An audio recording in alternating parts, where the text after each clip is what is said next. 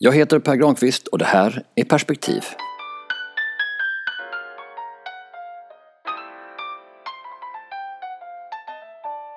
Kommunals verkliga bekymmer. Väckte man en arbetare mitt i natten för hundra år sedan för att fråga varför man ska vara med i facket kom svaret utan betänketid. Väcker man en arbetare idag och ställer samma fråga är det inte ens säkert att hen är med i facket eller vet varför. Kanske är detta Kommunals verkliga bekymmer. Att så många inte riktigt förstår idén med facket 2016. Ursprungligen var huvudtanken förhoppningen om att få högre lön och säkrare arbetsplatser. En och en hade arbetarna försökt argumentera med pampar som tycktes leva gott på arbetarnas bekostnad.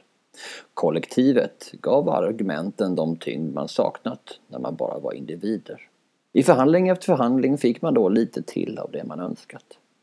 Det verkade inte så mycket då, men i backspegeln insåg man att man hade kommit långt. En del revolutioner sker ju utan buller och bång. Och i slutet av 1960-talet hade faktiskt det mesta man önskat sig förverkligats. Under hundra år hade generation efter generation bidragit till att göra det bättre för alla genom att hålla ihop. Med sina stora visioner av hur samhället borde se ut hade den ideologiska politiken spelat ut sin roll i samma stund som visionerna realiserades. På 1970-talet växte sakfrågepolitiken fram i dess ställe. Fred, feminism, miljö. När samhällskroppen omdanas färdigt ökar intresset för den egna kroppen. På 80-talet börjar vi dra på oss benvärmare, knipa med stjärten och dricka minimjölk. Allt detta fokus på individen fick kollektivet att verka mossigt och medlemstalen i såväl fackföreningar som folkrörelser började dala. Det är svårt att få någon som vill förverkliga sig själv att lyssna på vad kollektivet kan åstadkomma. Att generation efter generation måste övertygas, det vet folkrörelserna.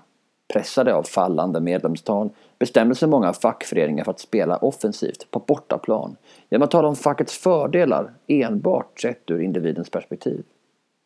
Medlemskapet sågs inte längre som det band som förenar människor med samma ideologi utan som ett åkband som ger individerna rätt till attraktiva förmåner, i huvudsak försäkringar och rabatter. Kommunal var länge ett undantag. Tills för några år sedan hölls ideologin levande parallellt med medlemsförmånerna. Därför är besvikelsen stor hos alla när nuvarande ledningen beter sig som de där pamparna som facket en gång ville motverka. Både de medlemmar som gick med när Kommunal fortfarande talade om ideologi och de som gick med för att få ut mer än det de betalade i medlemsavgift. Båda grupperna känner sig bedragna. Lösningen på Kommunals bekymmer är förstås att tala om ideologi igen.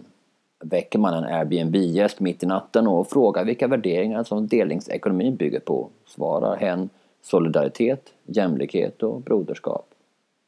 Att förklara att arbetarrörelsen utgår från samma idé krävs nog för att en ny generation ska övertygas om poängen med facket. Vill man dessutom övertyga de befintliga medlemmarna om att stanna kvar bör Kommunal visa att man dessutom omsätter orden till handling. Det är den bästa förmånen av alla, att få påverka.